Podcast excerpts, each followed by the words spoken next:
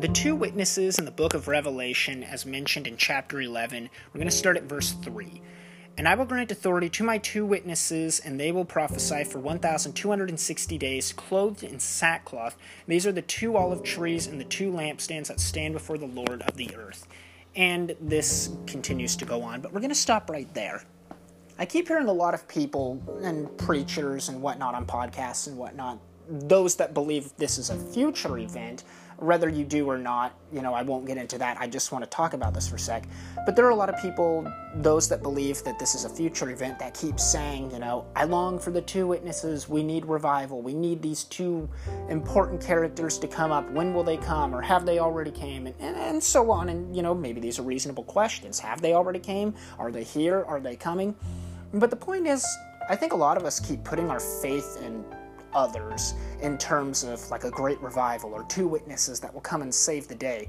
We keep putting our faith in somebody that's going to come other than Christ, that's going to bring revival or save the world or get the gospel out there. But in direct context, I don't necessarily know who exactly these are. Was it past, present?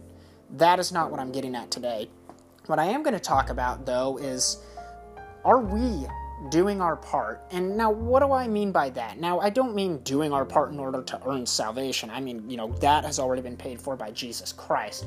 But what is it I mean by doing our part? Well, if we look at this passage in a direct context to the church today, we, as the church, throughout all of history, past, present, and Lord willing, future, have the commission and the mission given to us by the Lord to go, therefore, and be witnesses of Jesus Christ to the ends of the world, uh, baptizing people, teaching them to observe all that the Lord has commanded, and spread the gospel. And so, instead of necessarily waiting for two witnesses to come, or if they already have or whatnot, my challenge for us today is to be a witness to Jesus Christ. Not maybe not necessarily one of those specific two, but instead of waiting for somebody else to come and do the mission, why don't we all do what we've been tasked to do in order to bring, quote, revival and spread the gospel and save many souls? I want to quickly read the Great Commission as in uh, Matthew chapter 28, uh, starting at verse 19. Matthew chapter 28, verse 19. The Great Commission says, uh, excuse me, let's go to verse 18. Uh, and Jesus came and said to them, All authority in heaven and on earth has been given to me. Go therefore and make disciples of all nations, baptizing them in the name of the Father, the Son, and the Holy Spirit, teaching them to observe all that I have commanded you, and behold, I am with you always to the end of the age. So notice we've been given the mission, and Christ says he's with us till the end of the age. But also notice in the passage in verse 19, Christ doesn't say, Go therefore, you two witnesses, and make disciples of all nations, baptizing them, so on and so forth the point I'm getting at is not to take away from the subject and revelation of the two witnesses, but what I'm getting at is this commission wasn't given to just specific individuals, you know, that guy over there, or that guy, or that famous person from history, or those witnesses to come. No, this commission was given to all followers of Jesus. You may or may not be, quote, one of those two witnesses in Revelation. Again, whether that's past, present, or future, we're not talking about today. What I'm getting at is you may not be one of those two if they are two specific individuals, or they might mean the church.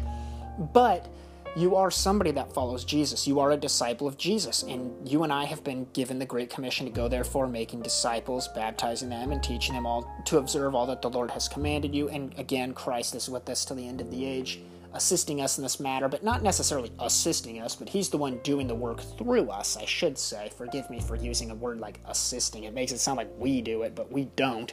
God does through us. And so instead of waiting for somebody else to do it or sitting around saying, We need revival, come on, we need revival, my challenge to all of us, and me included, I need to be better about this as well. Instead of waiting for somebody to do it and sitting around chanting that we need revival, it's only going to come if you and I do it right now, right here, right now. I'm not saying you and I necessarily are all going to go out in the streets and preach to the point where millions come and gather and we save the world. I'm, that may happen to you, and that's cool and awesome. More power to you. I wish I could do that. But the thing is, I could wish all day long, but I, it won't happen if I don't get out there and try.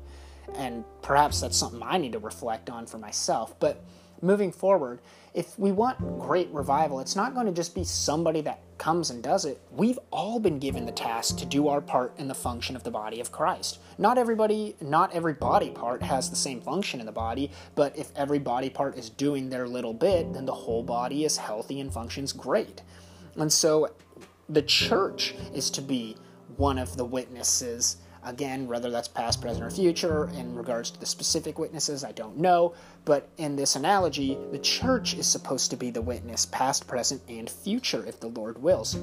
And so all of us have been tasked to do our part in the body of Christ, whether it's preaching, glorifying God at work, sharing the gospel to a friend or a family member, or so on and so forth. We need to be creative on this, but we also often ask, How can I spread the gospel? Well, Jesus tells us right here go therefore making disciples. And he also tells us in Acts chapter 1, you know, start in Jerusalem, then Judea, then Samaria, then the ends of the earth. Start with our local small community, then, you know, the state around us, and the nation, and then the world. Start with our family and friends to the best of our ability, and move forward to those even further out and continue to grow from there. And so, I guess we are supposed to be like the witnesses there. Again, in regards to specifics. We're not getting in that right now, but likewise, we are called to be witnesses. And we're not just sent to sit here and wait for two specific individuals to come and do it. No, Christ, before he ascended, gave us the task, you and I, to do our part and spread the gospel. Now, you might listen to this podcast, and maybe you can see my analytics and know how many people I listen to, or maybe not it's easy to listen to a podcast and think, wow, this preacher or teacher is really good. There's tons of listeners and he's doing his part. I wish I could be like him. But I'm going to be honest about my podcast for a second. I really hope this doesn't discourage you away from listening. But I don't have many people listening to this. I don't have millions. I don't have thousands. I don't even have hundreds of different listeners. And I have, you know, over hundreds of listens.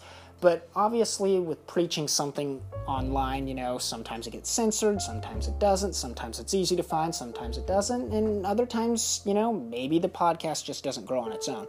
But the point is, with the few listeners I have, all of you continue to come back to hear God's word, and I thank you, and I really hope and pray you stay and continue to get the word out there, if not for me, obviously, but for God and the furthering of the gospel. But the point is, I record these episodes and not that many people listen, but the fact is there are a few that listen. And so it's easy to think these efforts are kind of a waste of time, but they're not because the little bit that I'm doing here, not to glorify myself, but the little bit that I'm doing here is furthering the gospel for even if it's just a handful of people. And those handful of people, which is you listening, you now hear the word and have the opportunity to share the word to a handful of people it's not just a few guys out there like me that have thousands of podcast listeners. No, that's not the case.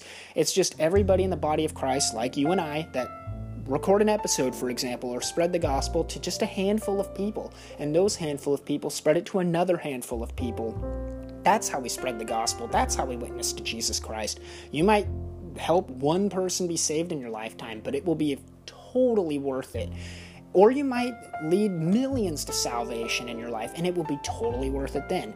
The one that leads millions is not more important than the one that leads one. We all are important in regards to the body of Christ. We've all been given a specific mission in order to spread the gospel.